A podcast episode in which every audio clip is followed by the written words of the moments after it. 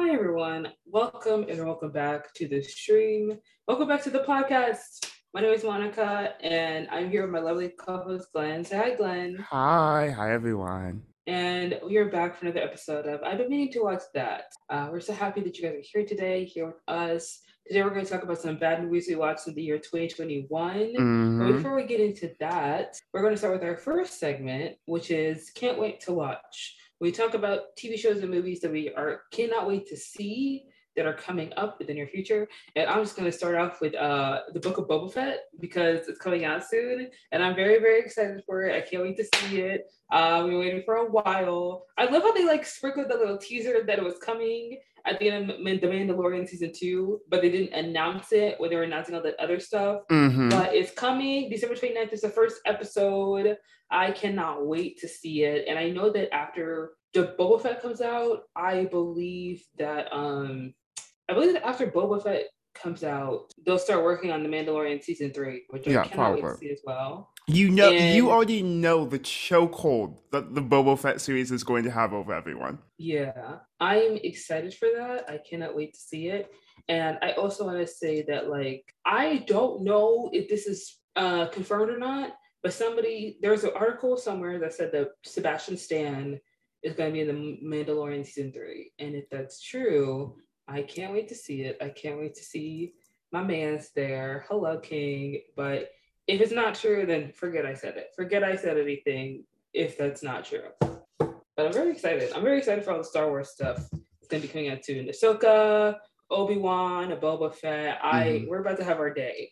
We're about to have our heyday, and I can't wait. Oh, thank goodness, honestly. When they didn't announce anything at Disney Day, I was getting really worried. I was getting really worried. I was like, they're not going to do it. They're not going to make us wait until like 2023 to have something, are they? Yeah, it's a lot. It was a lot like um I don't know. I think that Disney is so secretive sometimes. Yeah. And sometimes like a lot of the stuff that we learn about what's going on in Disney are, like rumors and like speculation. And so you gotta like try and like figure out how to weed through all of that. But I am very excited to see what's gonna be coming next. Yeah. So Well- Glenn, sorry. Yeah, over here, um, the first, just because it's still in the Disney realm, um, tickets for Spider-Man: No Way Home went on sale yesterday, and as you know, they, I mean, like not everywhere, but in a lot of big cities, sold out in like minutes. Um, so very excited for that because it's now only like two-ish weeks away, so everyone's getting really hyped, very excited. Um, other than that, the other thing I have to say, I haven't seen it yet because my friend wants to watch it with me, and they're like impossible to schedule anything with. House of Gucci. I know it is Mm. still on my list. I'm hearing so many amazing things about it. I'm trying to avoid any spoilers or any like major plot points. Um, but I'm so dying to see it. I'm going to see it as soon as I can, as soon as I can. we really do need to explore how effortlessly Lady Gaga has become an actress and just like assimilated into her like As she should. yeah, like she's been killing it lately. And I am a little interested in watching Gucci. I am a little I was a little turned off by it at first, but now I'm kind of intrigued. hmm So maybe maybe I'll go see it if I Yeah. if I, you know. Also, just uh, like you mentioned, Lady Gaga. The fact, like, if you had said in like 2010 that Lady Gaga was going to be like an award-winning actress, like a professional, not goofy comedy, like, but like a serious, serious actress, nobody would have Mhm. believed you. And then here we are. Here we are. And those people who wouldn't believe me, they were wrong. Yeah, and they love the movie too. Yeah. I mean, I can't wait to see what I have no idea what it's about, to be honest. Like, I have no idea. I didn't even know she was in this movie until um until I saw that video on TikTok of her being like, I do not condone murder, but I do and I do love female empowerment. hmm And that for me was like, okay, mm, mm, mm. I think I only realized she was in it because I went to see a different movie. I forget what. And like a trailer for House of Gucci was there. And like obviously like she's listed and she was in the trailer.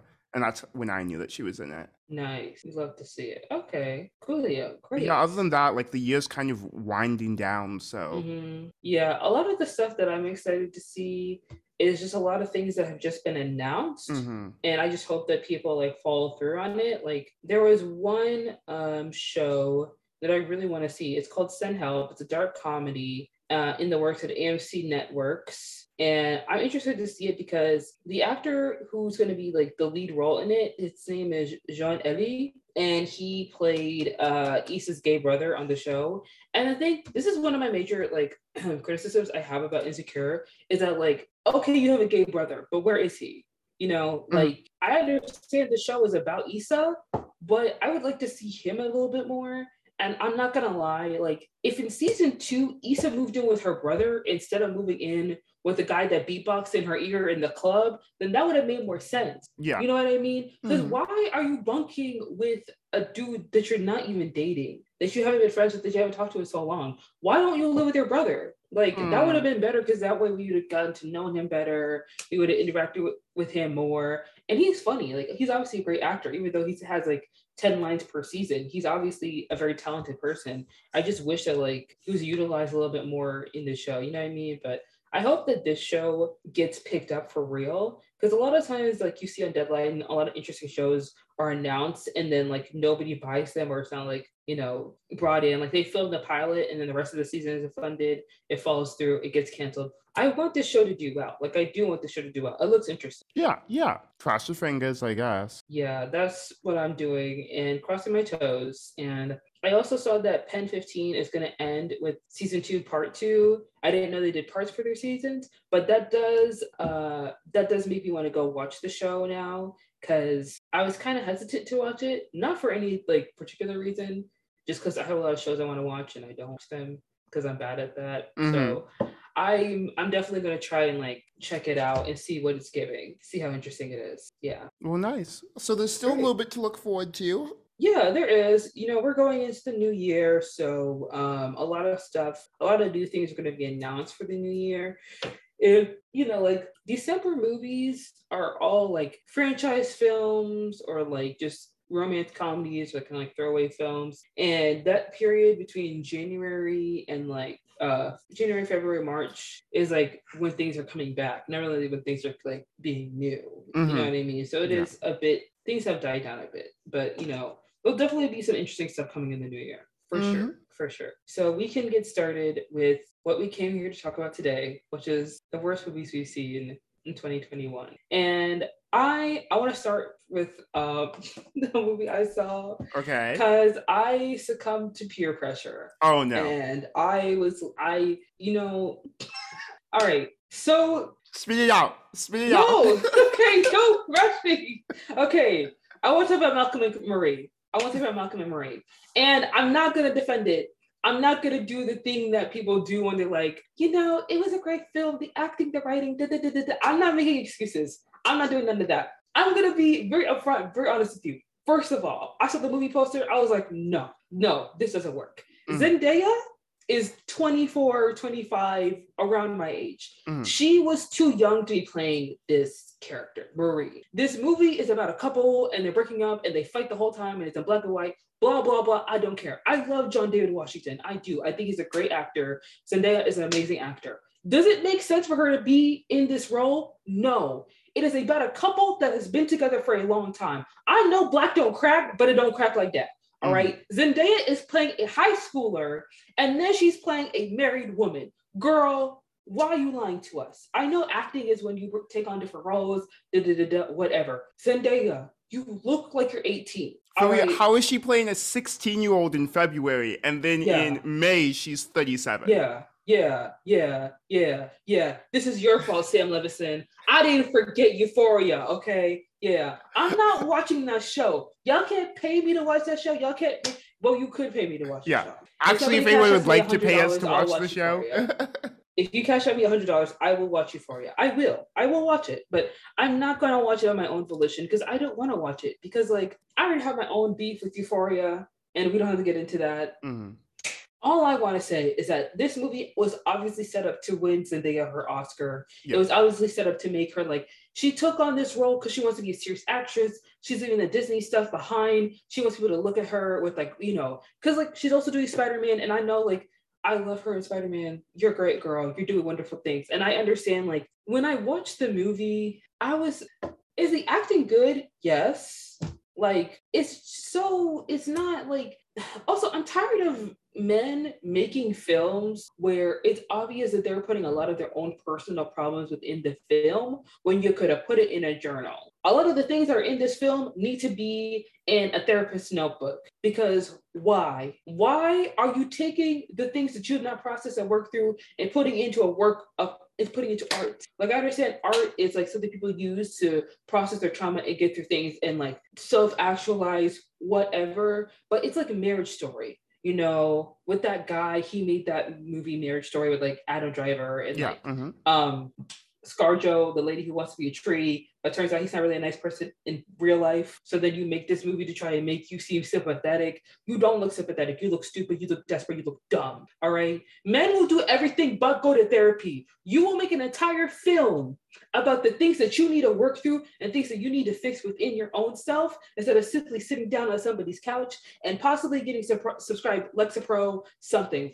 I don't know. Sir, this was not like I will though, I will admit though, I will admit though, that is that is an interesting tactic. Okay. When someone addresses the fact, you know, someone talked to the director, was like, maybe you need therapy. He was like, what do I need therapy for? And then he literally listed an entire movie's worth of information, which is exactly why he needs therapy. Uh-huh. And he was uh-huh. like, for that? Uh-huh. No. See, it's that yeah. sar- it's that sarcasm. You're like, I don't have a problem. It's almost funny it's almost like you can make an in-depth, detailed, um, like cinematog uh, wait, cinematographic movie about every single problem that you need to deal with in your life. Yeah. But you're not going to deal with any of the problems. Yeah. Also, like, I have a problem with having a black director or writer write a film about something that is obviously tied to his own personal trauma, but it's conveyed through black people. Why? Are Black people the only instruments you see able to properly convey traumatic events and toxic behaviors? Is that why?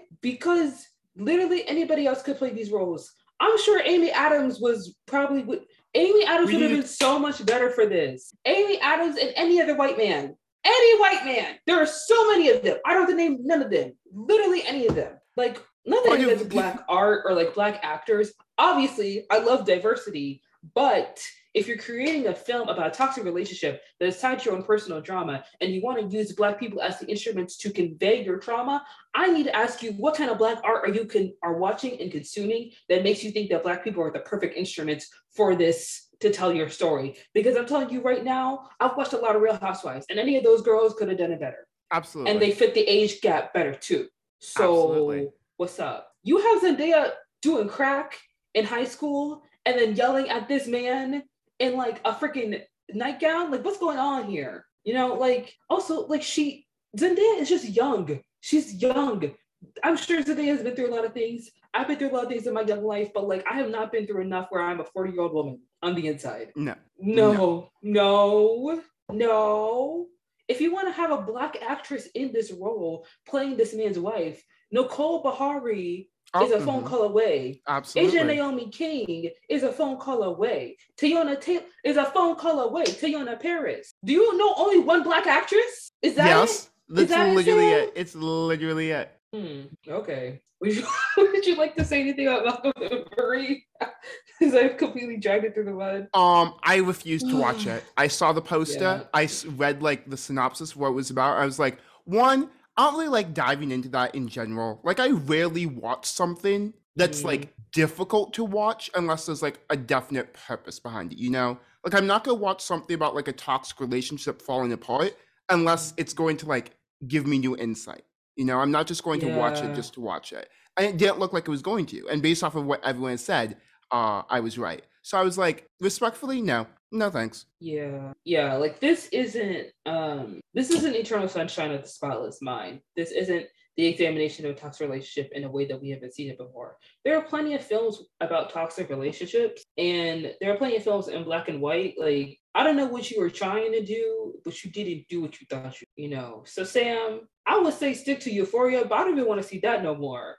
So, how about we find something else to do? All right how about we find something else to do? Thank you very much. From now on, please cast people for the correct like like you're casting a married woman, cast older women for the role. Okay, let me tell you something. When actresses turn 30, they are not defunct and useless. Mm-hmm. All right, baby. You have all these 50, 60, 70 year old men ha- playing the romantic counterparts of 20 year old women. I'm tired. Stop it. Stop. Stop. You're gross. You're Absolutely. nasty. That's it.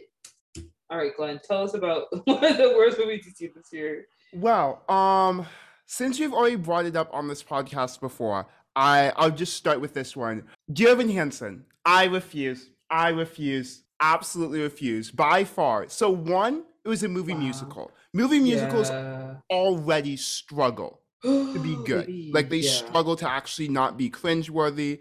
And there are very few movie musicals that have come out in the 21st century that have succeeded. Um, and this was not one of them. This mm-hmm. actually, I feel like this movie set back mu- movie musicals by about 50 years. Mm-hmm. Um, so one, we need to address the fact that like the source material isn't it's amazing to begin with. Isn't mm-hmm. amazing to begin with.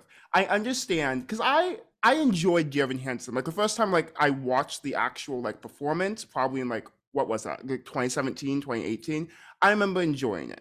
Like it was mm-hmm. it was a sad story um a little bit like all over the place but like you know i was enjoying it but i also was like a teen mm-hmm. but now like going back watching the movie rewatching the show or not the show like the the production i'm like how did this this won tony this show and it baffles me and watching the movie it just reconfirms everything that i think is wrong about the about the entire premise about everything um I can dive in. Uh, Evan Hansen is a terrible main character. He never learns anything. All of his actions actions get justified, not so much in the musical, but way, uh, but completely, completely in the movie. Um, it's a little bit gross. I know that they they used Ben Platt. Uh, it's argued because his father was the director. Um, yeah, and it's nepotism. Also, it's it's the killer of creativity. It's gross already there.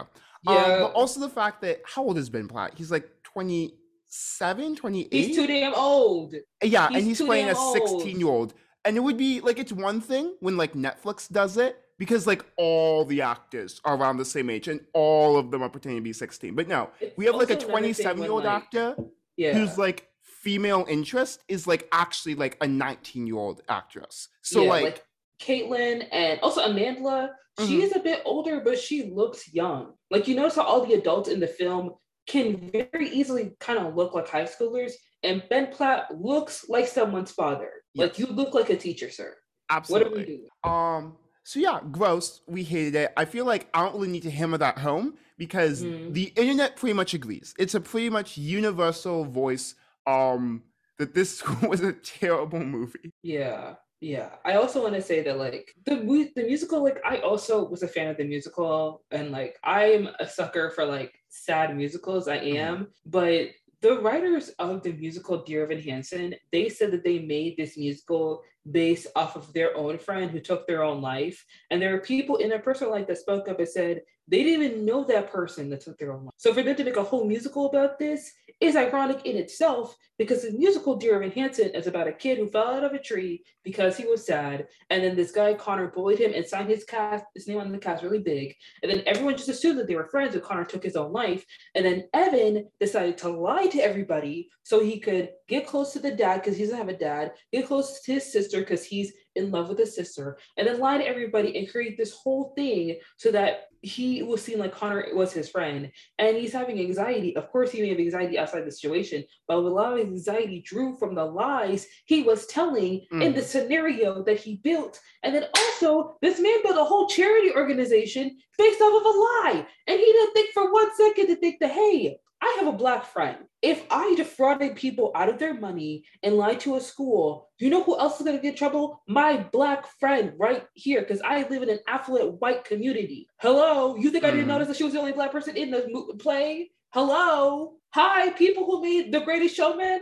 What's going on here? Hi, hello. Yeah, and then to put that in the movie, it's just like also it didn't help. Like the wig didn't help they wanted to like de-ageify him with CGI. That would not have helped because the de-ageify, like the CGI they're gonna do to his face made him look like he was a fetus. Mm-hmm. So yeah. And also Ben Platt being like, there are haters out there. There are people who are bullies and they're being mean. Like, this is my role. This is who I'm meant to play. Anybody else, there's there were so many other people that played Dear Evan Hansen after he got off Broadway like so many other people. Jordan Fisher played Dear Evan Hansen, Mhm. and Jordan Fisher would have been great to play Dear, Dear Evan Hansen in the film as well Yeah. because he's a Broadway actor, he's a Hollywood actor. Also, Jordan Fisher looks like he could be in high school, hmm and he's a better actor than Ben Platt. There, I said it, and he's a better better singer too. There, I said it. And what? Yeah.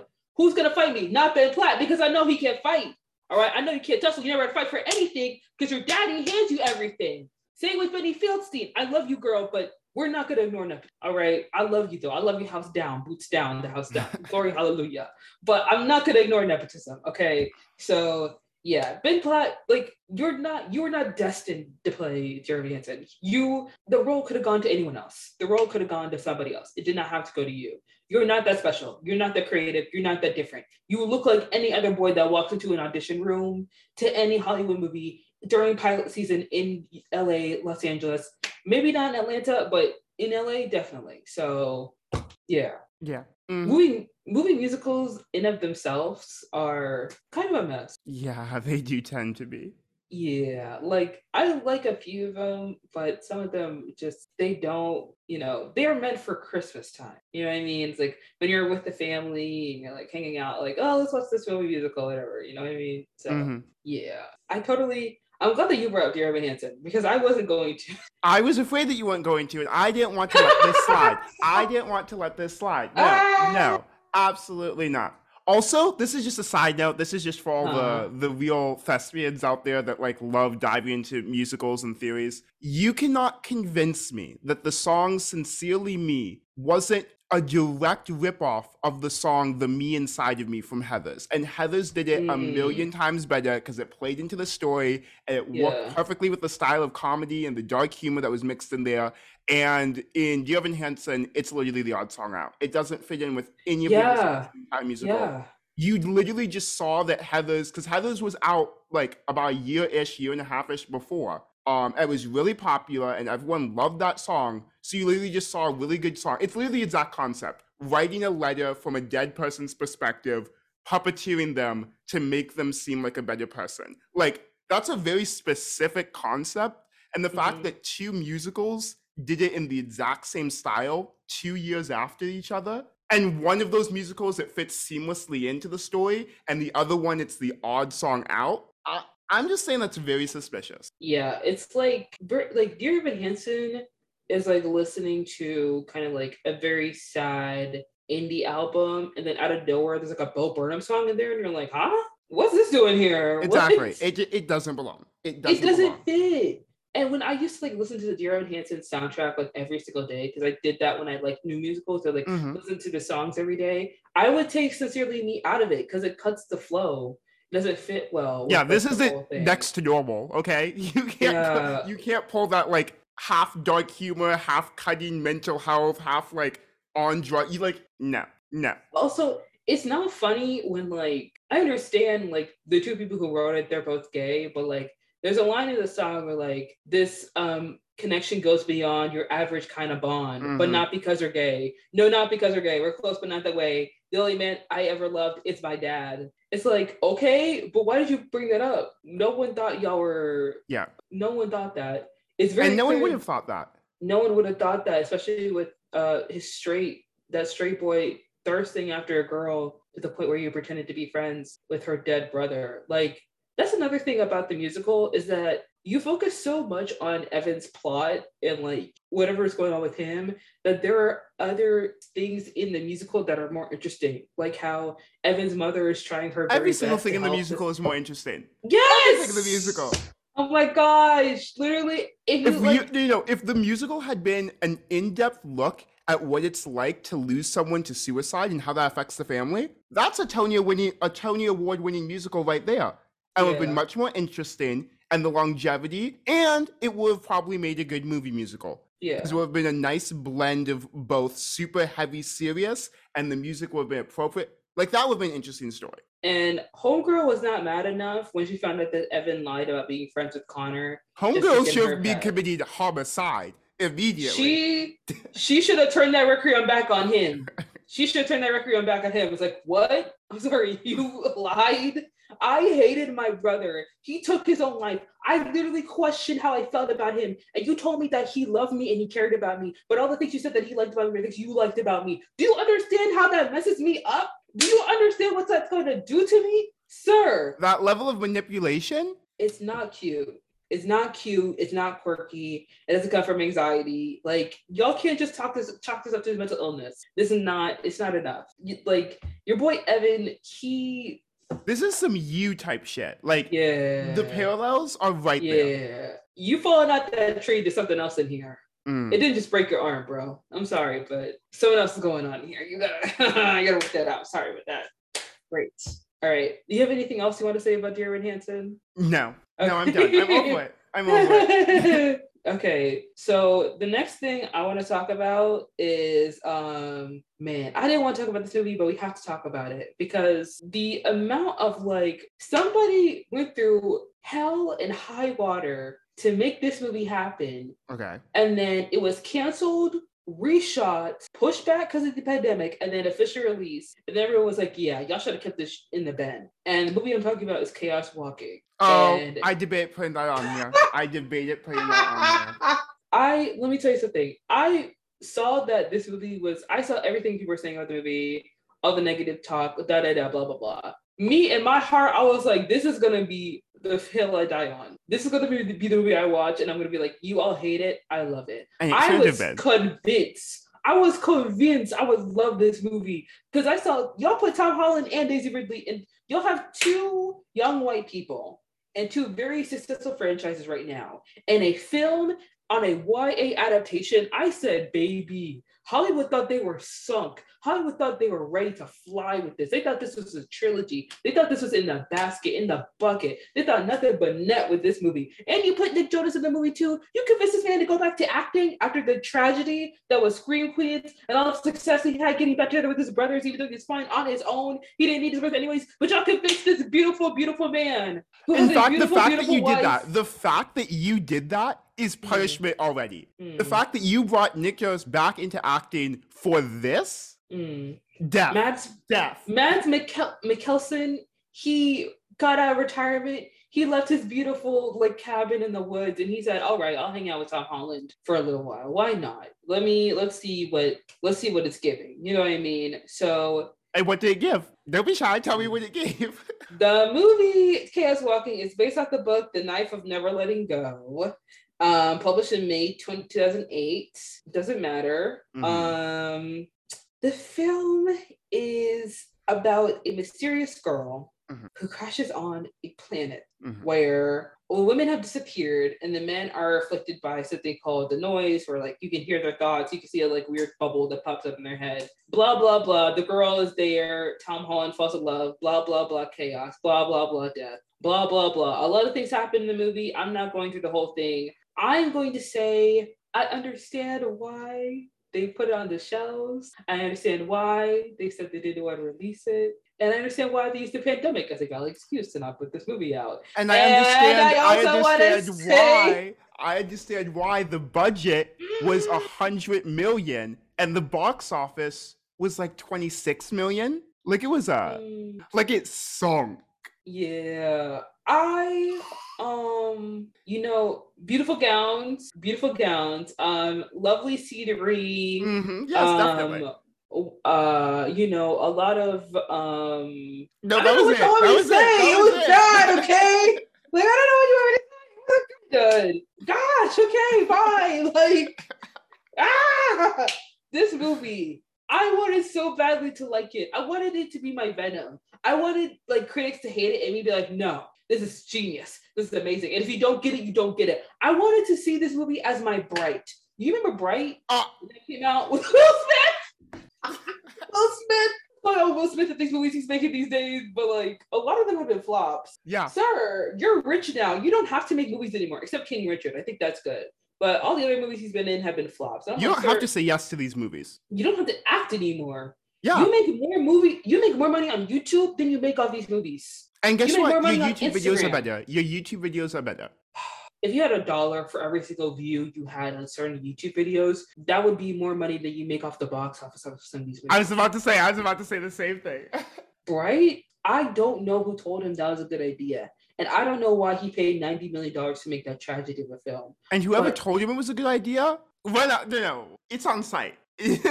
Y'all need to stop lying to these rich people when they say things. Y'all need to stop being like, oh, that's so interesting. And they're like, okay, so I'm taking this to Lionsgate. And I'm, yo, huh? Wait, no, no, no, no, no, no, no, no, no, no. Somebody needs to be in the room to be like, well, man, listen, just go back to Saudi Arabia and like go windsurfing with like the X-rays, the stingrays. Like, please stop. Please, please stop. Like, chaos walking was bad. Okay. It was uh um Mads Mikkelsen, he did what he had to do. Um Cynthia Erivo was there. Mhm. Beautiful. Um my my man David um let me look up his name so I don't mispronounce it because I actually like I respect him as an actor. David Oyelowo, literally one of the best actors, literally so talented, so amazing. Any one of the movies he's in is either like a hit or it's a horrible miss. Yep. Um, I would like to apologize to Nick Jonas personally. King, You did not From- deserve this. you, sir, for the day you were on Camp Rock, I loved you. I I never lost love in my heart for you, never once. Of course, platonic love because you're married. I'm not creepy like that. But No. like, I want to say, if you're if you ever want me to get in that boxing ring with your agent, I'll do it. Bare knuckles. All right. No shoes either. Yeah, because I know it can take him down. All right. I know. I'm sorry. I'm so sorry. Like, there's nothing to really say about this movie. Like, it's not okay. Okay, this is not really about the movie. This is just about sci-fi films in general. Okay. We don't have to make them anymore. You don't have to make them anymore. A lot of the sci-fi films that have been coming out recently have all been flops and have all been bad. And Yeah. I know that people think that they're doing something different, something new, and something innovative with the story. Any story that you have come up, come up with has already been done. Stop adapting these books. Okay. Stop making sci-fi movies. Please, Queen, let's just you no, can just wait, say you're talking about no, no, no, no, no, no, no, no. Shut up! Stop! No. It's coming, and there's nothing we can do about it. Oh my god. What I want to say, maybe we need to take a break from sci-fi films for like a couple years or so. Yeah. You know what I mean? Let Dune have its day. Let Dune have its day. And then from there, we can find something new. If you come up with a sci-fi film and it has been done by another movie, scrap it immediately. Mhm. Scrap it immediately, expeditiously. I don't want another one, one woman on a planet and all men, one black person and all white people, one this and all, one person, all robots. No more. One android in a in a planet full of humans, and the android falls in love with the human, and da da da da da da space war, da da da da da. End of extinction. We need to let it go. We need to let it go. We need to regroup, go back to the drawing board. Uh, this film went through several rewrites, and it We can tell. We can tell it went through several rewrites. It is very apparent. Yes, yes. The plot is too simple. The pacing is weird. Um, the action is good. Yeah. A lot of explosions. Um, you know, uh, visual effects. Wow. Daisy Ridley did what she had to do. Tom Holland, he did what he had to do. You know, um, he's a good actor. And a lot of times people want to say that Marvel actors are not good actors because the, the, the superhero movies are real movies. He's a Mhm. great actor Yeah. he is a good actor. He's a solid actor. You know, the other movie he was in, Cherry, wasn't as good either, but you know what? He did what he had to do. I was going to bring up Cherry, but then you brought up um, Malcolm Maria. I was like, are we really going to dog on them one after I mean, another? we can. We can, though. We can do that. Yeah. Um, well, if we're jumping over to Cherry, the only thing that I really, really, really need to say is that I didn't believe a single sentence that happened in that movie. It was so like for something that's supposed to be so grounded and, like grit reality, like the horrors of like war, being drafted, um, the conflicts in Iraq, all of that, like very real like stuff that like we try not to pay attention to, but is like going on right now on like a daily basis Mhm. how did it feel so outlandish? How did it feel so contrived? I guess is the best way to say it. Mhm. Yeah, I mean, I think it's the Russo brothers. Like, no, it's the Russo brothers. They're not as good as writers or directors as people think that they are. And like, people are like, okay, Infinity War, Endgame. How many interviews did they go through to explain what the fuck was going on in Endgame? So that anyone could literally understand what time travel is. Maybe pick up the phone and call homeboy from Back to the Future. He'll explain it better. Because Mhm. I don't need to go on 20 different podcasts to explain to people how my movie works. That's the writer's job. They should be able to watch the movie and figure out what's going on. I need one interview. I need one podcast, not a hundred. Absolutely. They will. The Russo brothers kit will work for the rest of their life because they'll make any kind of movie. You slap into the trailer, first five seconds, directed directors from Infinity War, Endgame, instant box office sellout. Yeah. Like first day on streaming sites, numbers out the wazoo. Okay, everybody's streaming it. Front page of Amazon, front page of Netflix, Hulu, every single bitch. Crackle, Sling, whatever y'all got. Okay, like it's done. It's a done deal. But they're not.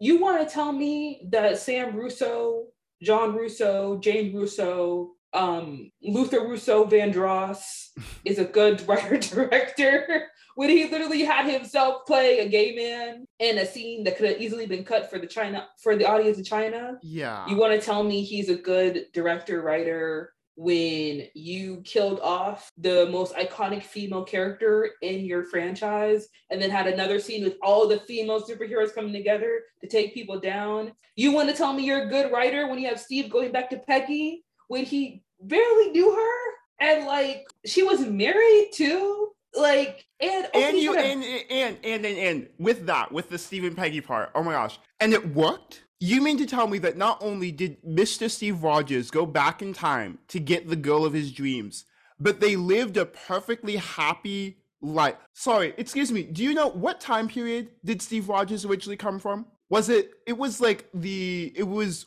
World War One, correct? Or was it World War Mhm. Two? Was he was from? it was the Nazis. So World War Two. Okay, that's what I thought. Yeah.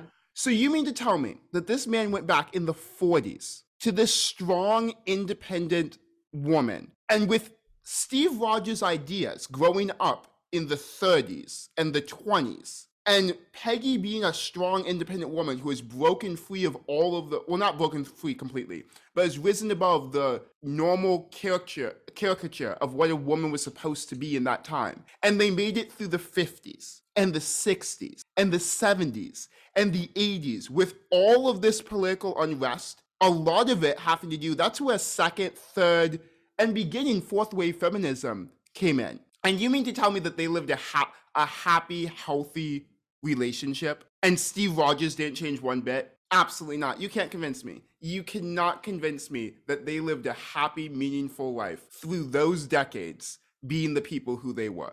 That's fantasy. That was the biggest, that was the most unbelievable thing that has happened in any Marvel movie. All right, so I'm reading the plot for Cherry right now. Okay, And, go ahead, go ahead. um, Anthony and Joe Russo, I just want to let y'all know that not that I know your names for real, I got it. Like, show up at the Atlanta Film Festival. Show up. I'll be there. I'll be there. I'll be there. because what the fuck is going on in this movie? First of all, I didn't, I thought it was just a like I thought Cherry was just like uh, a mercenary, minus the trailers, and a homegirl from Big Time Rush, the Netflix show. Mm. Not Netflix, Nickelodeon show. My bad. Yeah, I was like, Uh, it's on yeah. Netflix now, but yeah, whatever. um, Ciara Bravo, girl, shout out to you. She's been in another show where like um a white boy has problems and like she's like his girlfriend that helps him through the problems. Like shout out to you for finding your niche. I wish you all It, the it appears best. it appears to be a very popular niche right now. So get I your mean- bag, sis. yeah yeah i mean whenever you as like when you get in your next you know the movie the hulu movie you're going to be in with pete davidson is going to be killer i'm just to say that right now it's to be great um a lot of drugs um yeah Yeah. Mm, mm. Drug abuse is not a cute little plot point, and being uh loose, being lax, being not very serious about the conversation with drug rehabilitation and abusing drugs in order to move the plot forward for your movie shows that your movie is boring, lazy, uninteresting, and uh, damaging and harmful to people who actually deal with and struggle with drug addiction. Hmm. It's a disease, not a plot point. It's not That something was like a quadruple homicide right there. Uh, pop, pop, also, pop. also, I just want to say, um, people doing drugs doesn't make them quirky and different. And this serious codependency that I already see in the first paragraph in this Wikipedia article is concerning to me. So, Anthony, I don't know what happened to you in your life or how boring your life was to the point that you had to write these ridiculous movies that don't make any sense or don't seem that interesting at all. But maybe we need to go to a writing class Mm. maybe we need to do something else. You know what I mean? This reminds me of 21 Bridges. You remember that movie with Chadwick Boseman, may he rest in peace, where he played a cop? Oh wait, 21. And he was 21 Bridges. It's 21 or 22 Bridges. Oh yeah, like- yeah, Yeah, yeah. they had to like cut off Manhattan, I think, to find the guy who's like a criminal, who's like his Mhm. brother and his friend too. Mm-mm. Yeah. If I can tell what the fuck is gonna happen in the movie from the trailer, maybe we need to bring it back. Maybe that wasn't. Is this an Illumination production trailer? like it's not good. I'm just gonna say that right now. It's um, you know, the guy and the girl being in love with each other, um, to the point where like I'm bad for you. You should get away from me. Leave me alone. I would be like, okay, yeah. Okay. Bye. Yeah, I'm gonna I'm gonna go to therapy. My suitcase is actually already in my car. I was just coming to grab my keys. I'm gone. Yeah, yeah. I'm gonna get my shampoo because you've been using it recently. I can smell it in your hair. Yeah. You can keep the scarf though. I'm not gonna write a 10 minute song about you, I promise. I'm just gonna dip and move on with my life, you know, therapy and all that. Because I can move on with things and not hold on to things like I'm not a grown-ass woman. Anyways, uh, I think this movie is bad. And um, I know for a fact that if like this girl actually left him in the middle of the film, he would have gone back to her, chased her down, stalked her, broke down her window or her house, like, I love you, I still want to be with you, turned up, had her job, beat up her boyfriend that she moved on with, kidnap her daughter, because that's what men do when they can't process their feelings. Just like in the movie Chaos Walking. The movie, like the in the film, they said that all the women were killed by natives. Oh, natives being savages again? Wow, cute movie trope. Thanks. Hmm. And oh, turned out it was the men because men couldn't deal with the fact that women knew men's thoughts and we couldn't hear women's thoughts. When surprise, surprise, I don't need a bubble to know what men are thinking. Yeah. Because y'all, y'all, y'all are stupid. None of us right. were. None of us were confused. We It's Oh. pretty obvious. you're oh men hurting and killing women because women are smarter and more crafty than men. Oh wow, what a foreign concept. That doesn't happen in real life. What a dystopian idea. Oh Shut up. The call is coming from inside the house. Shut up. Oh my gosh. Chaos Walking. Who even wrote this movie? Produced by, I don't know, none of these people. Whatever. Directed by, y'all should have left this alone. Y'all should not have made this happen. Lionsgate, wow. Don't y'all feel dumb? Don't y'all feel dumb for making this I happen? hope so. I hope. I'm going to say I hope you learned your lesson. I know you didn't. I know you didn't, but I hope you did. Yeah.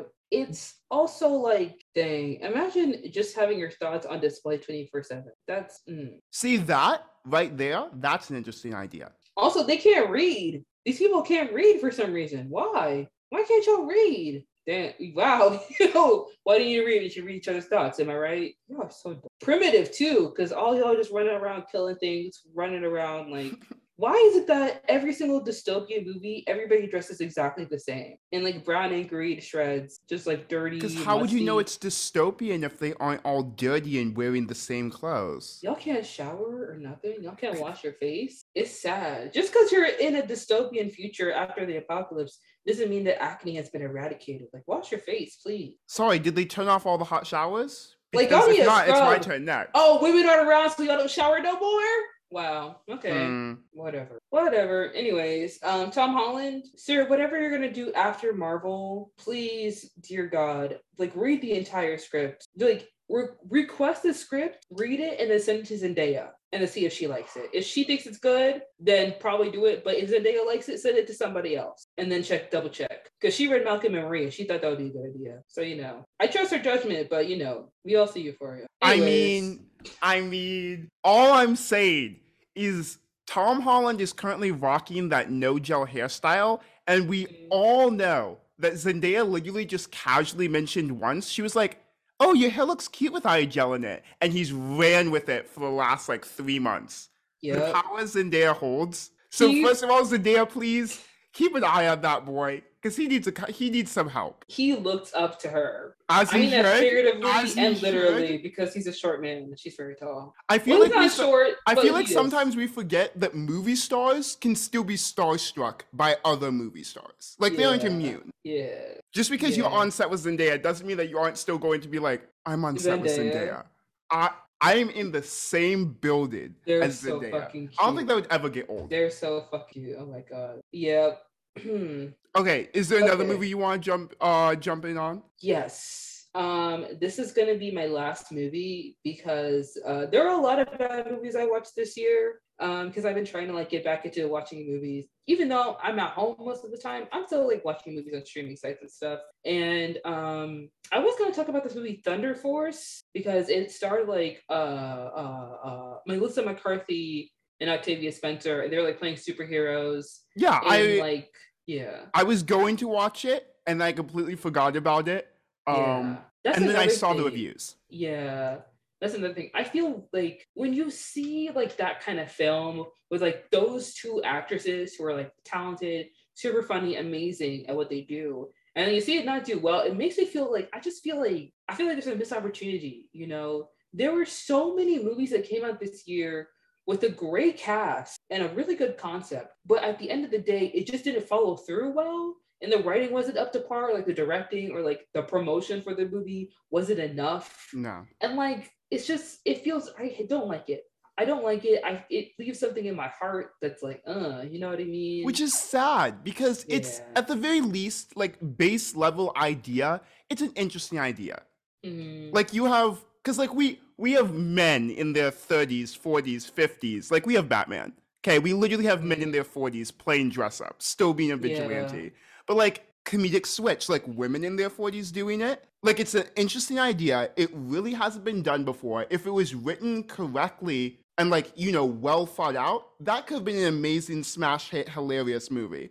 yeah. The same with um the woman in the window starring um I was going to bring up a the woman in the window. When you mentioned Amy Adams, I mean, you mentioned constant reshoots. I when you said that Amy Adams could have played Marie, I was like, I was about to say no, she was busy playing a woman in the window. Yeah, yeah. She was busy. Honestly, that movie with like everything going on with the pandemic, it truly that was genius. Like making that film, like the idea, the concept of a woman who stays inside all the time, Mhm. and that could easily be said within 2020. Like Exactly. so easy. And her witnessing a murder, wow, like so great. See I again, a really cool concept that got a little bit muddled, and the Yeah. reshoots didn't help very much. It ended up being convoluted and a little bit confusing and a mess. But like the idea, that's an interesting idea. Yeah, and that brings And Amy to Adams, so talented. She was the perfect person to play that type of role too. Amy Adams is amazing. She's a timeless treasure. I love her down. Also, Anne Hathaway was in a film that was like shot on Zoom, I think it was, but that didn't do well either, which makes me feel really bad. It makes me like, I really do hate, I really, I love Anne Hathaway. I've loved her for years. I truly have. She's she's like one of the only white women that I can trust. And I want to watch a movie she's in and like the movie. Mm-hmm. I want to watch a I want to watch a movie with my favorite actors in it and genuinely like the movie and Yeah. just love the movie, not just like it because these people are in the film and try to defend it. I want to like the movie. I want to like the performance. I want to like the message. I want to like everything about it. That's all I'm looking for. That's all I'm looking for. Y'all make this so difficult. And by y'all, I mean the writers. Because what's going on? What's there's no middle, beginning, middle, end. Beginning, middle, end. Things Yeah. need to connect. Things need to make sense. Do, do, you, do we need to go back to like literature class? We have we have the exposition, the rising action, the climax, the falling action, the resolution, the little you know like the the plot chart or whatever it's called. Because we seem to be missing this. We seem to be missing very basic concepts of storytelling. there is there are like ideas for movies and stories that are bad like having a young impressionable man fall in love with a young impressionable woman and they go on this self-destructive journey of drugs and alcoholism and crime that's not a smart idea. That's tired and it's been done before. But to have a planet with only men on the planet where men can hear each other's thoughts and they don't read or do arithmetic and you have a random woman come on the planet and you cannot hear her thoughts and you find out that all the other women died on that planet because men couldn't bear to not hear women's thoughts because men want to be perceived as powerful and aggressive and dominant creatures to the point where they become predators themselves and return to their primitive ways when they blame Native Americans for killing other women because they see them as savages when the men are acting as savages themselves. That's interesting, Mm-hmm. but it was handled poorly. Yep. That's interesting, but it was handled like trash. And the next movie I'm going to talk about, this pays me. This is the this movie. The fact that this was one of the worst movies I've ever seen. Literally, Ever seen? This is one of the worst movies I've ever seen. Okay, okay. The film is called The Last Thing He Wanted. It is directed by Dee Rees. It is based off a Joan Didion novel of the same name. I've talked about this before. We're gonna break. We're gonna break it down. We're gonna talk about all of it because, all right, I love Dee Rees. I do. She is a um, African American screenwriter, director, producer. She is a lesbian. She is amazing. She is talented. She made the film Pariah, which is a semi-autobiographical film about her life. She made Mudbound, which was an amazing movie that she got nominated for an Oscar for it. She should have won that Oscar for it. And she has made Bessie, which is a uh, autobiographical look on Bessie Smith. And Queen Latifah started it, and I believe she won a SAG award for it. She is talented beyond her years. So when it was announced that she was going to do The Last Thing He Wanted, based off a Joan Didion novel, where if you know Joan Didion, you know that her works of fiction are very complicated, complex. There's a lot of things that go into it, da, da, da, da. not mm very easy to understand. So to take a book and to make it into a movie is a feat in of itself, which you could compare it to Dune, where Dune worked, but the last thing he wanted did it. And it's not a it's not to say that Dee Rees is not talented or that she doesn't have the gumption and the gusto to make something complex and you know intricate and everything like that. It's just that the last thing he wanted was not the film that was supposed to be like it was not it wasn't okay. You have Ben Affleck, you have Anne Hathaway, you have William Dafoe, you have Rosie Perez, you have all these talented, talented, amazing people in your movie and an amazing director and Netflix pushing it. And it's it it it it, it premieres at TIFF and people are watching the movie and they're laughing. They are confused. They don't know what's going on. There's a scene at the end of the movie where Anne Hathaway is shoved off a cliff and she is falling backwards, and the audience erupted in laughter when it happened. And I cannot imagine being a director, a filmmaker, where I am watching my film that I have worked so hard on being premiered at this festival with all my peers, and people are laughing at. I would fight somebody. I would have. I would have. I would respectfully left. disappear into the air and never mm. be seen again. I because imagine them getting on stage and then people like after people laugh like, oh my gosh. So I have to talk about this movie now because I brought I have to talk about it. Okay, the last thing he wanted. The last thing he wanted is a film about a woman. She's a journalist. She's an investigative journalist. Um, damn, looking this film up makes me sad because there's a five percent on Rotten Tomatoes. Oh, Ooh. Yeah, that's how bad it is. And like I know I do the whole thing with Rotten Tomatoes is film criticism. No, it's it's not good. And there you can't even find the plot summary on Wikipedia because no one even bothered to fill it out. so it's about um, a journalist in the year of like 1984 and uh, she finds out that her dad is dying. She talks to her dad. I think her mom's dead, or her mom like disappeared, or something like that. And you know, she is a journalist that goes into heated countries that are in conflicts and wars. She takes pictures and like she like like the beginning, the opening scene of the film is her in a writing office, and I think like Mexico or like Cuba, a country like that, and the the place gets shot up. Like there's a bomb that goes off and her and her friend have to like duck out and leave and like escape into like a, a luggage hatch or whatever to get on the plane and go home so they don't die. Because like that's how dangerous her job is. That's the kind of journalist that she is. Mm-hmm. and she finds out that her father has been directly selling cocaine and drugs through the US government to send to Central America to start the whole uh, Cuban Missile Crisis, da da da da da, selling drugs, fueling an election, blah blah blah, all that stuff. That she finds out that her father is an arms dealer and he is involved in the Iran Contra affair. And the movie just follows her becoming an arms dealer, uh it follows her not knowing what the fuck she's doing.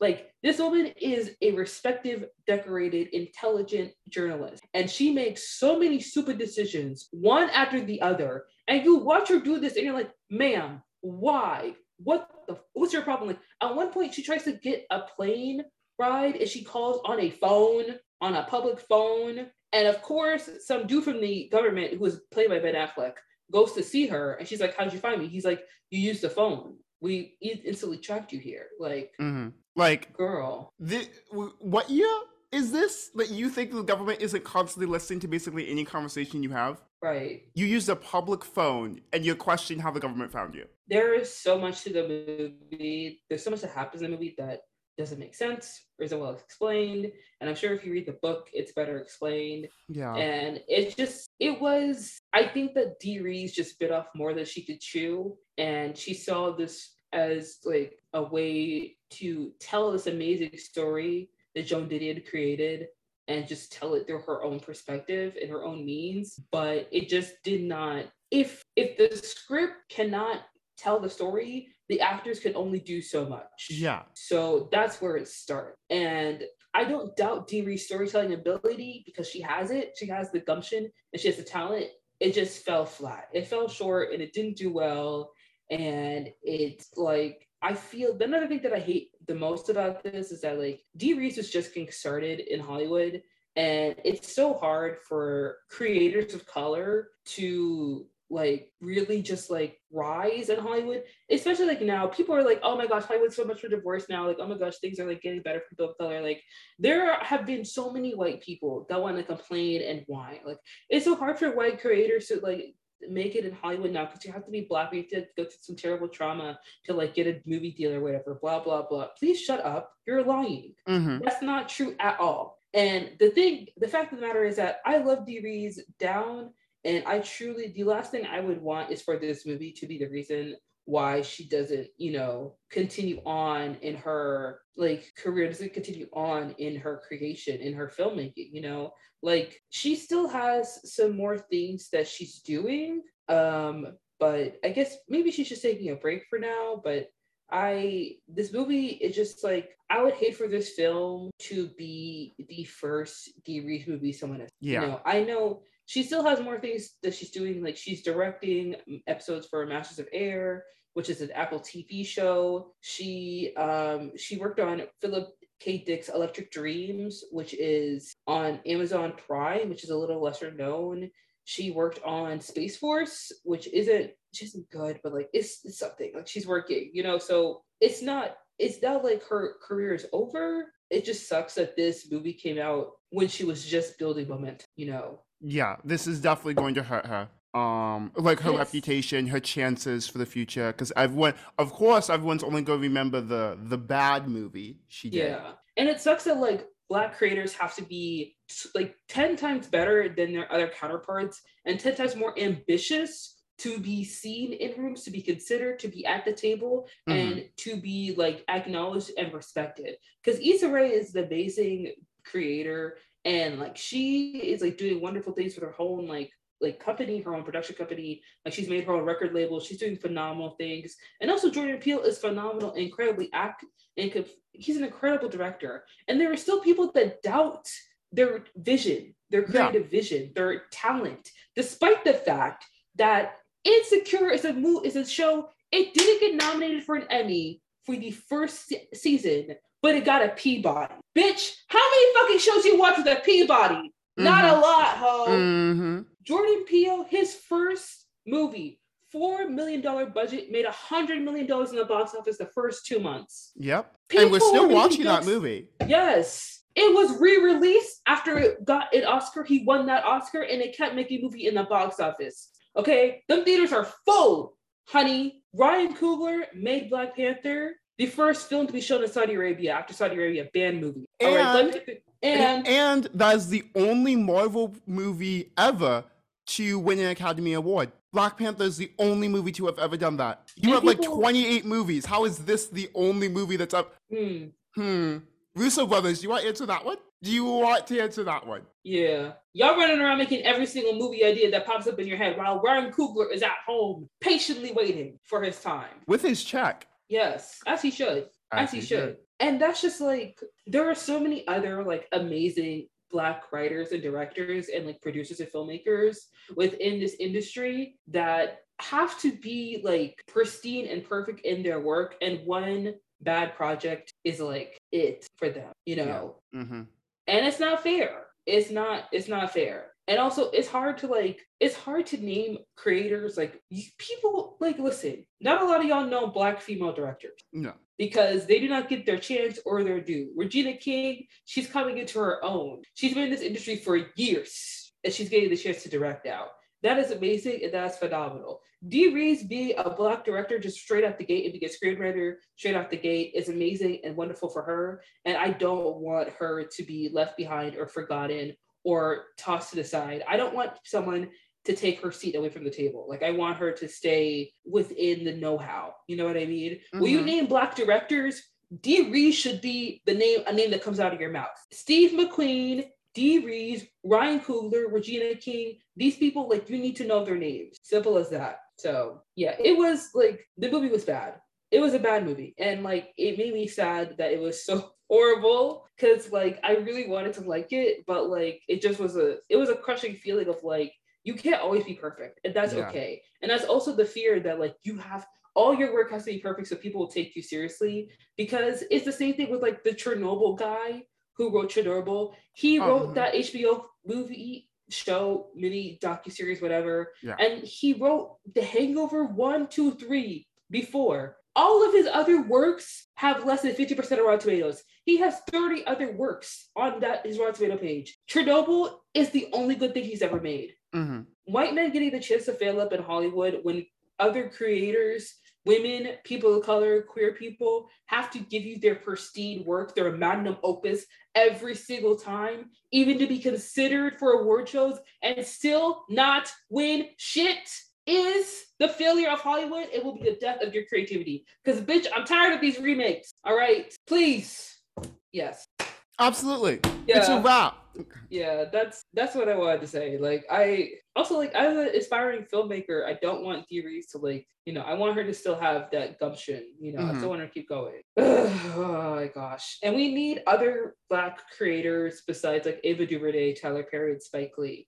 Nothing against them, but we need more people of color that have different perspectives on the black experience mm-hmm. rather than just like movies that tell you to be a better person or movies that like toe the middle line or films that take stereotypes from black culture and do it up 10 times more for laughs and jokes to the point where it's not funny anymore or interesting or another freaking film focused so much on like social justice like we love it we love it like queen sugar selma love that Madea needs to go in her cast it spike lee love you house boots down but like we need more you know you can't just have the same three people you pull for black direct every single time. We need mm. different ones. And I'm glad that Jordan Peele is staying in within the horror genre and that's what he's going to continue doing. And I'm glad that we have Nia DaCosta along with Ryan Coogler making like um superhero stuff. And that's why like we just need to keep that going. Cross our fingers that they don't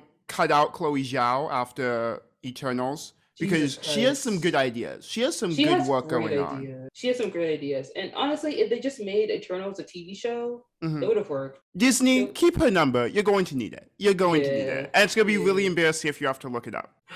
Yeah, that's that's all I wanted to say. Um, do you have another? Um, well, since you ended on that note, there's a couple of others that I could mention, but there's only one that I really feel like I have to. Since we mm-hmm. just talked about how Hollywood will always give these white directors, these white men, more chances. Justice League's Snyder's Cut. You can't pretend that that isn't literally the exact embodiment of what you were just talking oh about. My God. So here's the thing.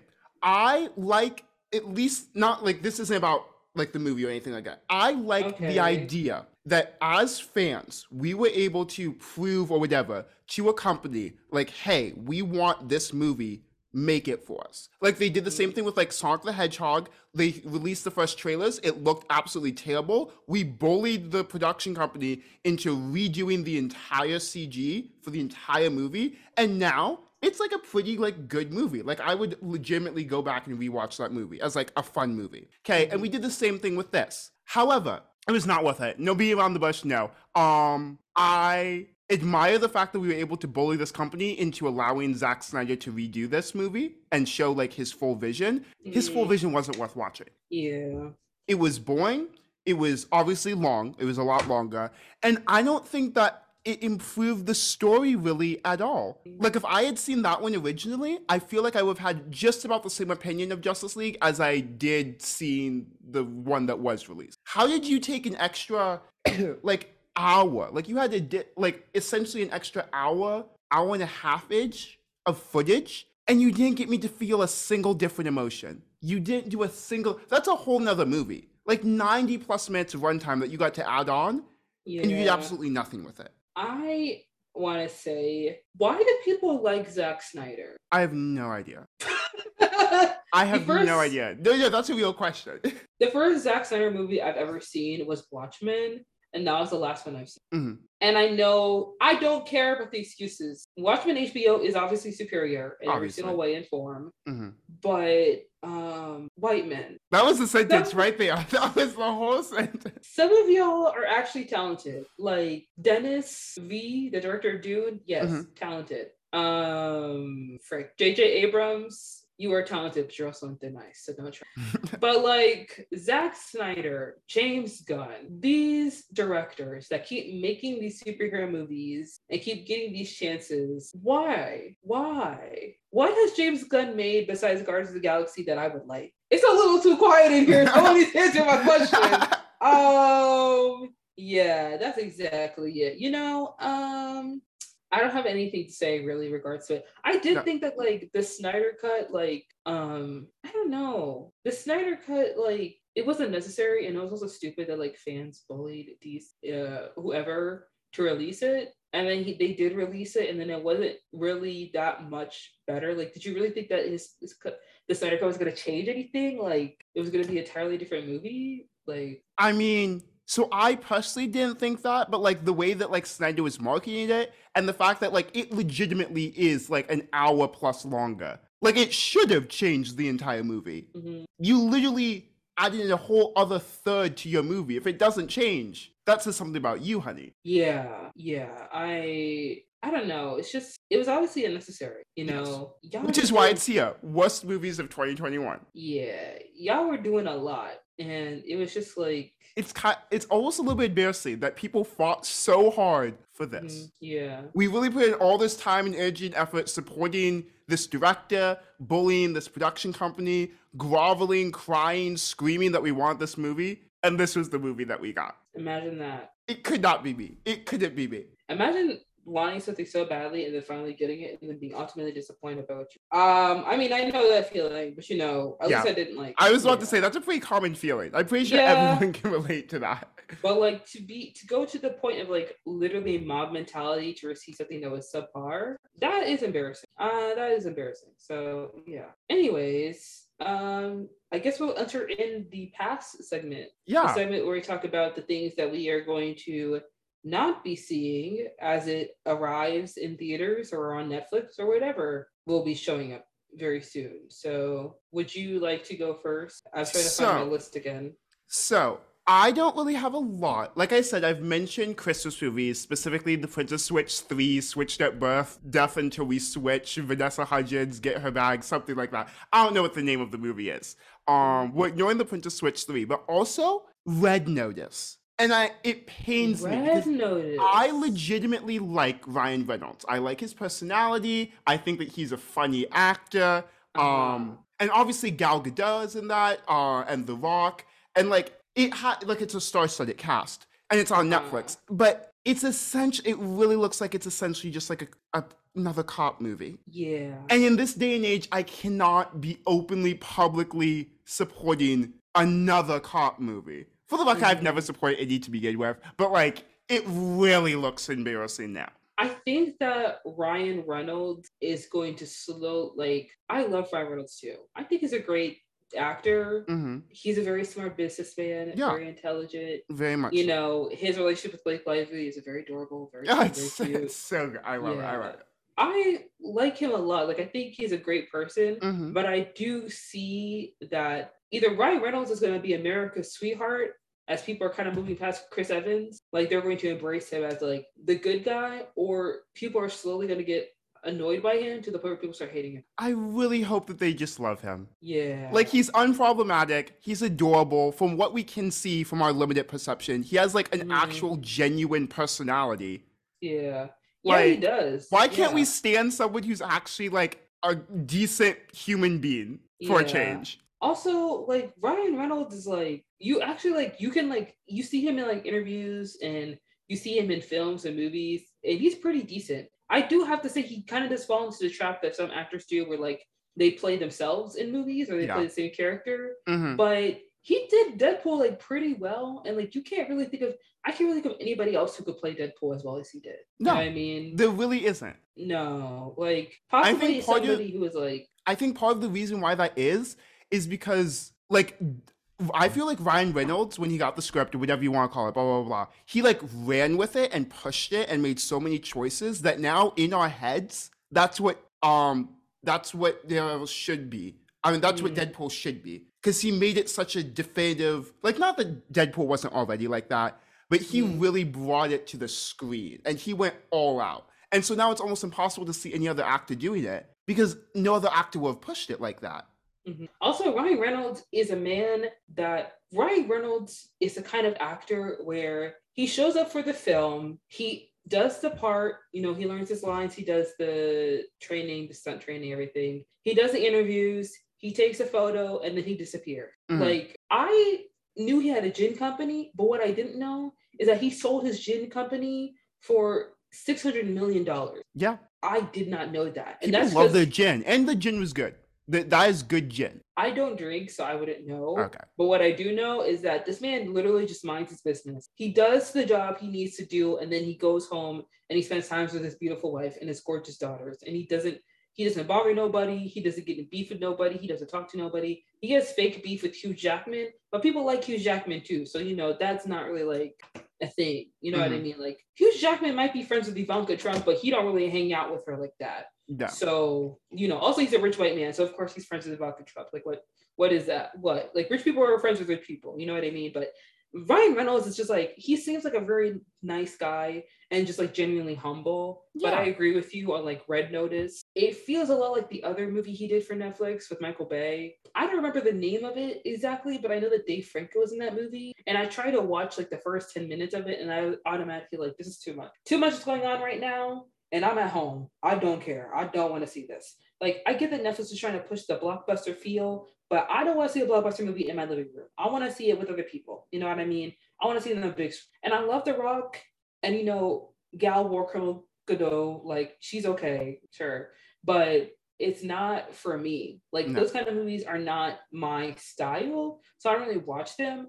But you know, shout out to Ryan. Yeah. Shout out to Ryan, who will never be unemployed. And he is he's already like said in interviews that like he doesn't really want his kids to become actors, but like if they want to, they can. But he's not really like pushing them to do that. And I think that's good. Like that's good. In the same way that Will Smith told his kids, like, if you're making money, you're gonna make your own money. You're not making money off of my money. Which like good for you. They're still gonna get where they are because nepotism, but like good for you for like encouraging encouraging them to try to find their own way. Um, at least I mean? Willow makes like good music. I unironically, yeah. completely separate from Will Smith, enjoy Willow Smith's music. Mm-hmm. Yeah, like her and Jaden are like pretty talented. Mm-hmm. So yeah, shout out to them. Yeah, Red Notice. I'm not gonna watch it either. Like I saw it on Netflix, and I think it became like the number one movie. Like, isn't it their most expensive one? I think so. Yeah, they definitely made all that money back. They definitely made. it had a two hundred million dollar budget. Yeah, that's a lot of money. that's mm-hmm. a lot of money. Yeah. So, but you know they made all that money back. Yeah.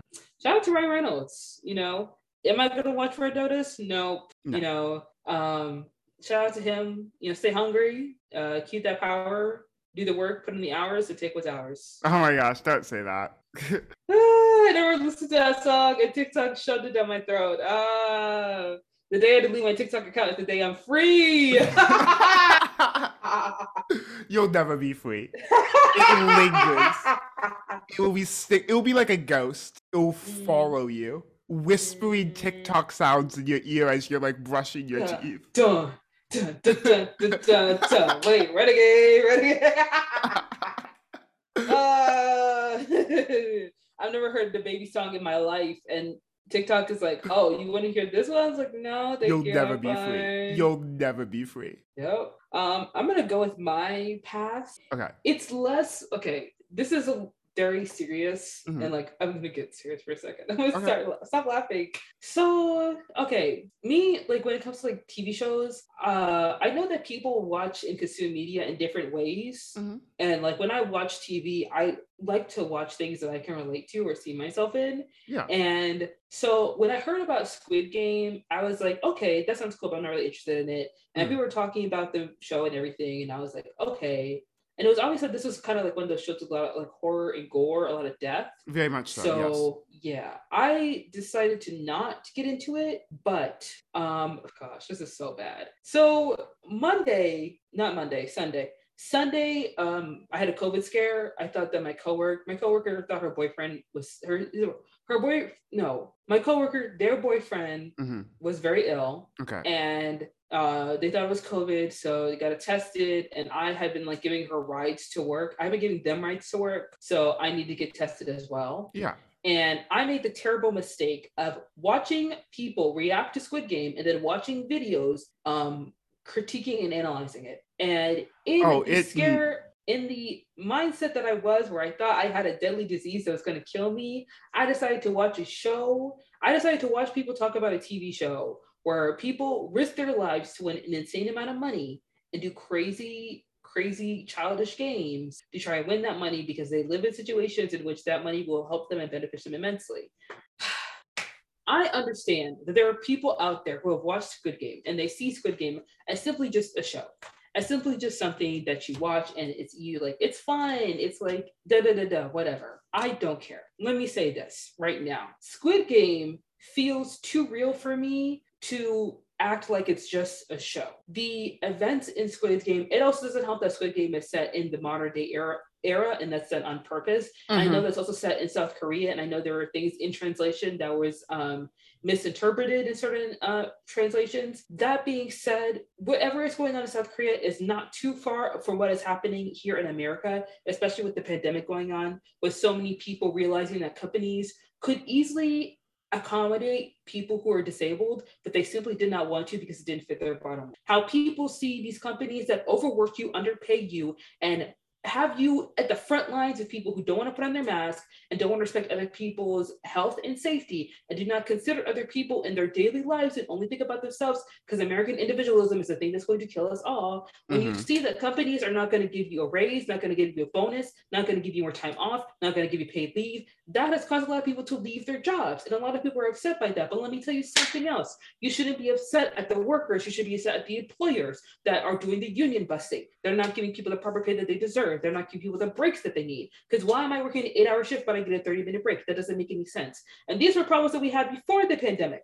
So mm-hmm. we're still in the pandemic, even though y'all want to act like it is over. Don't think just because the vaccine is out that we're done. Because there's another variant from South Africa that's already yeah. hit the UK. And the US that didn't close flights to South Africa now is eventually going to come to the US. And Joe Biden had the nerve to be like, this is to cause concern, not panic. Shut up. Send me another stimulus check. I don't know what you're talking about. Shut up. Every single day, you take a video of you and Kamala walking outside. I need y'all to run into Congress and make a bill or something. I don't know. I don't. Squid Game is a commentary on capitalist society and how it wears us down as the workers, as the people who run the society, who, who try to benefit from a society that is run by overseers, the top 1% that are our employers, that are heads of corporations, that are people that overprice insulin that people need to live, mm-hmm. that overprice medications that people need to live, that withhold healthcare from people and mark up the prices for a simple ambulance to come to your house and bring you to the hospital so that you can get a checkup. The fact that there are people still dying from COVID to this day. And it took me three hours to figure out where I could find a testing site for free. Why was it so hard for me to get tested for a disease that could literally kill me? This shit should not be that complicated, that hard. Like these things need to be accessible to people. And it's not even just COVID. Obviously, there are other things within the capital society that we could talk about.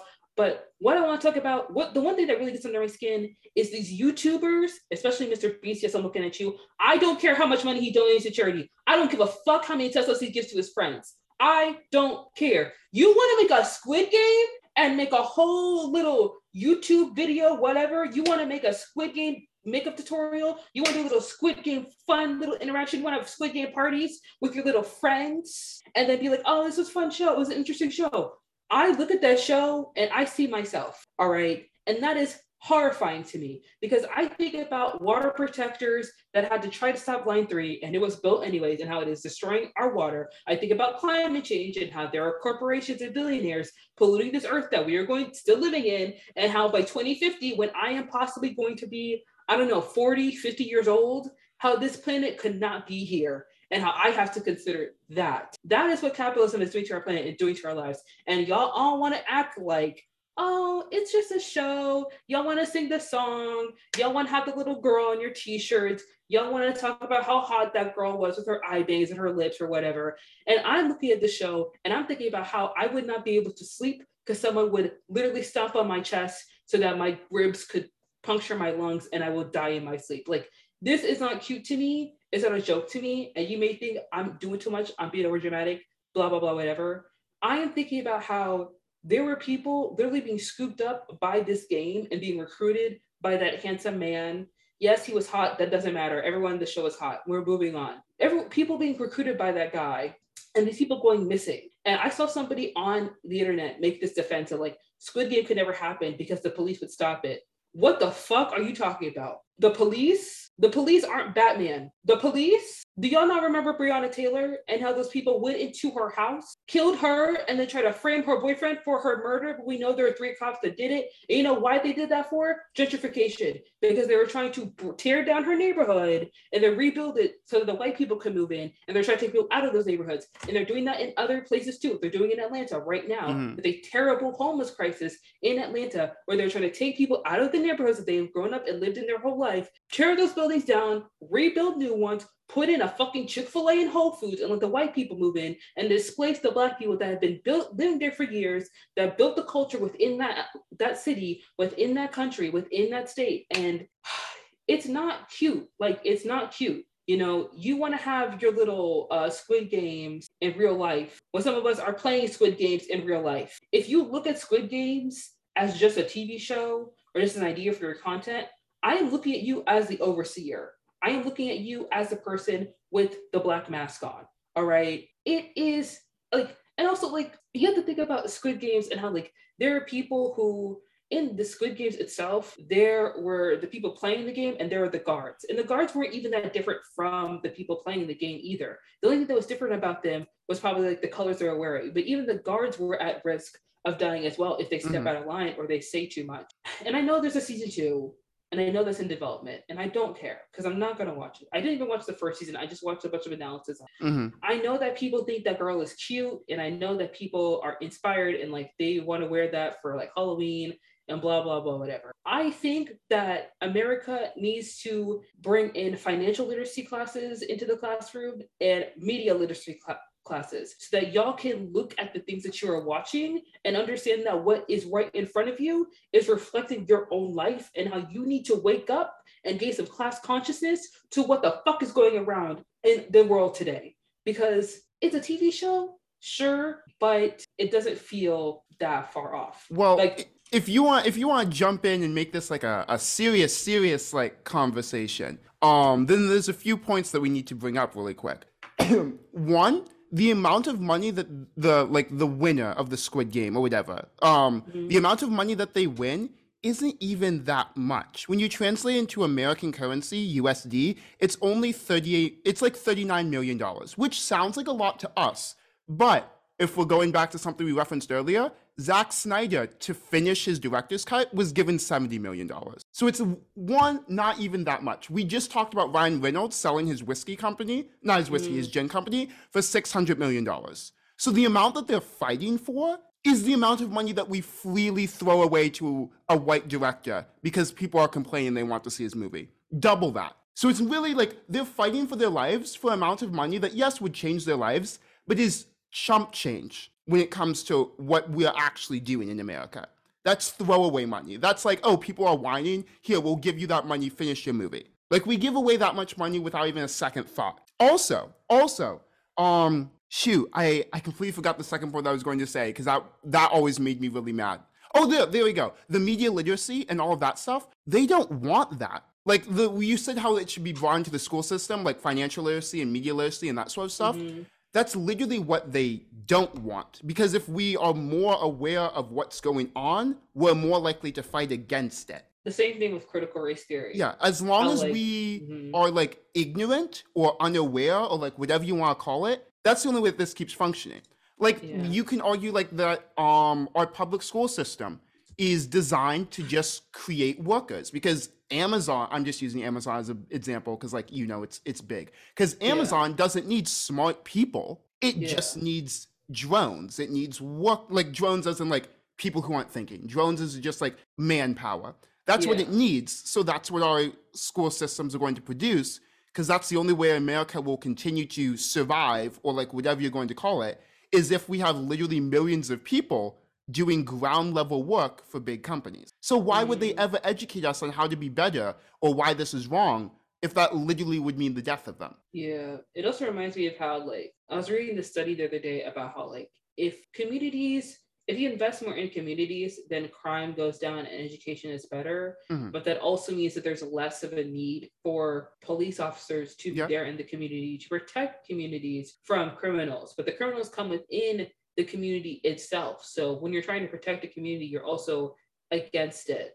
And that draws that like thin blue line the cops constantly cross and don't even like consider when they're putting on their badge and their uniform and all that stuff. And it's just exhausting to think about how like if you pay people more, they will live better lives. If you give people an equal opportunity to receive an education as everyone Mhm. else does, they will be able to have access to jobs that pay them Yeah. more. Absolutely. But you want to have this divide within like and more importantly, they just want like it's kind of sad that all boiled down to the same thing. All of it boils down to just money.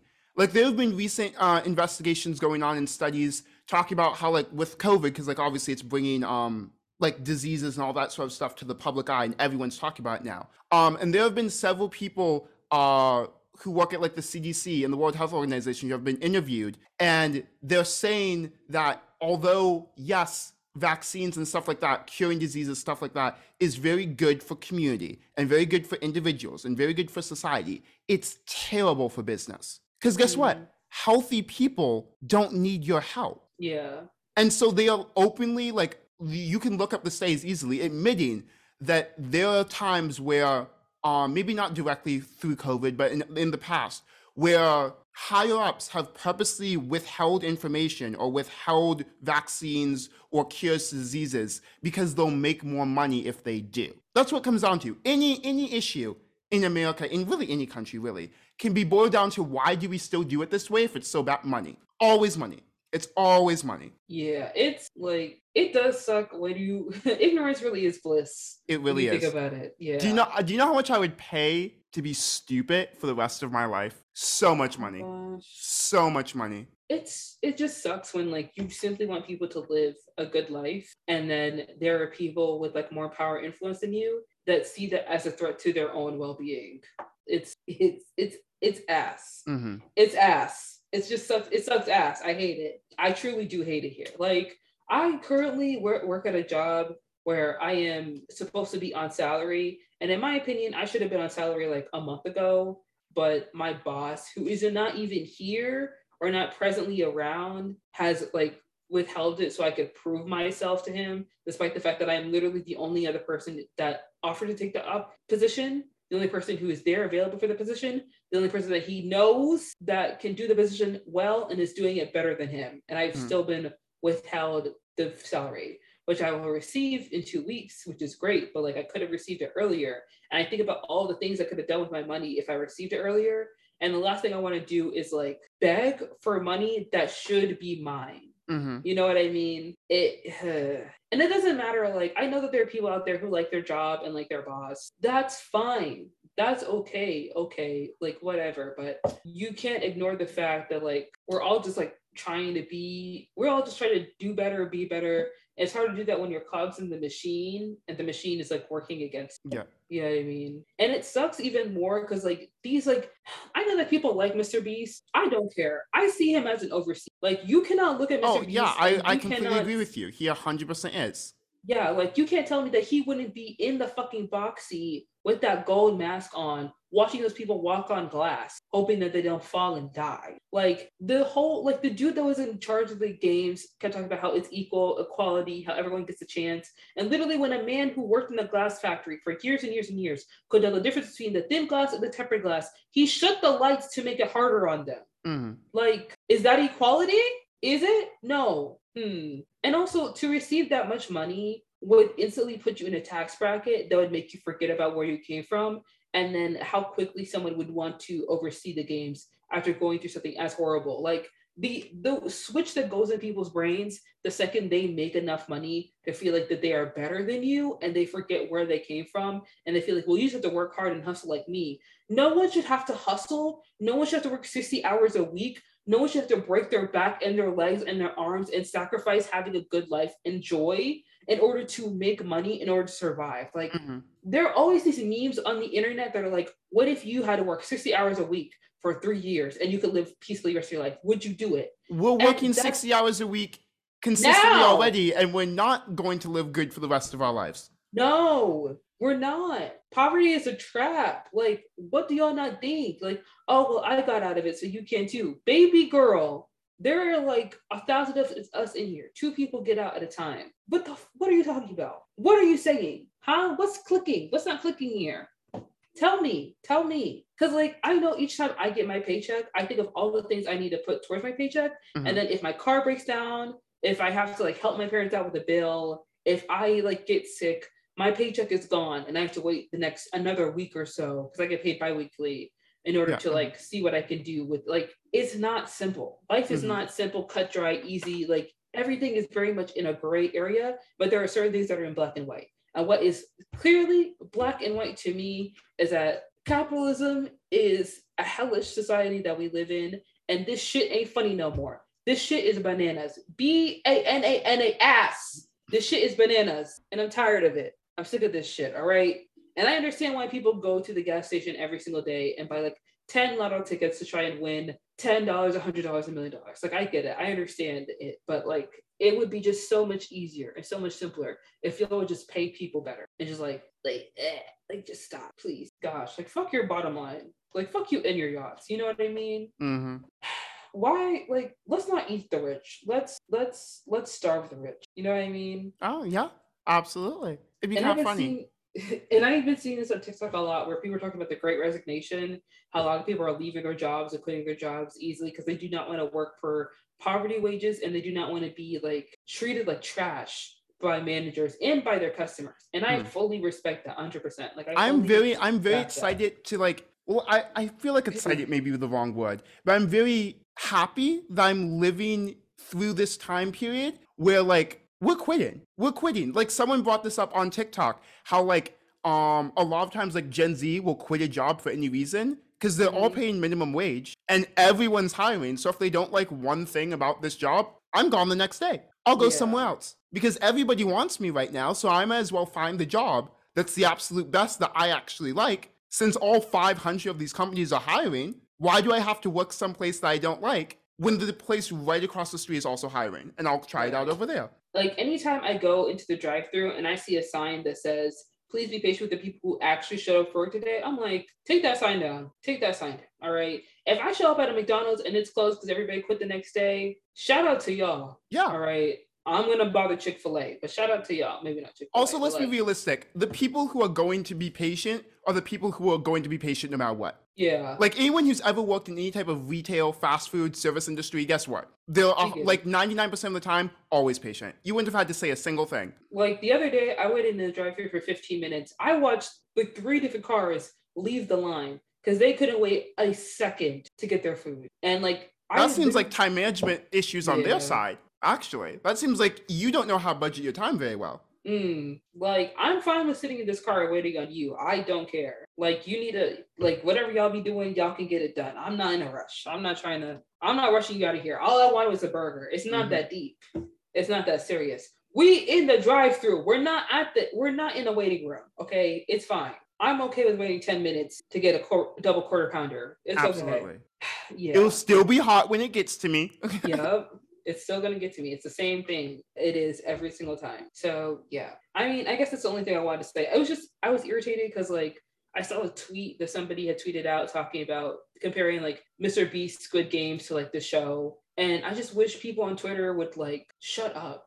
Like Yeah, that's the sentence right there. I, wish I wish I, wish I was shut up, shut but up. I also wish I had like the power within my throat, within my fingers to type to you, log the fuck off, and you would simply do it. I wish I had that power within my hand to tell y'all to stop it and y'all would listen. Or I could just run down to your house and steal your Wi-Fi router, and then you could just lose all your data. I would rather do that. I would rather run up your data That's what I would do. Yeah, that's also like I don't know what they're gonna do with season two, and I know I'm not gonna watch it, but I also know that it just didn't sit well with me. It just sits in my heart. It's heavy, and it's like, mm, this doesn't feel good. Mm-hmm. This doesn't feel good. And you know, shout out to the creator for making what he made, but also this show felt too good. You know, it was like it felt like it felt it feels like a Truman Show kind of thing. Oh yeah. You know what I mean? Mm-hmm. So now I feel bad that I said that. Wow. I'm gonna go disassociate for the rest of the day so I don't have to think about this. Probably a good idea. hey, I'm not thinking about this for the rest of the day. No. Anyways, uh, that's gonna be it. Um, Jesus Christ. Yeah, thank you for listening to that 25 minute rant Oh we had at the end that had nothing to do with movies whatsoever and just with how shitty everything is right now. Oh Lord, man. I We need the rant though. You need to say that. You need to, because if you just bottle it up inside, that only makes it worse. Oh gosh, we can all have an existential crisis together. Yeah. Yeah. All right, guys. thank you so much for listening to this week's episode of I've been meaning to watch that. Um, if you like these episodes, if you enjoy what we talk about, please feel free to follow us on Spotify, follow us on Instagram, listen to us wherever you find podcasts. Mhm. Wa- rate us on Apple Podcasts. Let us know what you think. Uh, share with your friends, share with your family. If you have any suggestions, feel free to drop it in our Instagram uh, comments or DMs, whatever you like to do. And yeah, that is it for me. If you ever want to like find us, me or Glenn, our socials are in the description as they always are. And yeah, uh, you have anything else you want to say, Glenn, before we sign off? Um, don't watch Squid Game season two? Question mark. Because if season one Um, made you mad, season two will only make everything worse, guaranteed. Absolutely, absolutely. The one thing.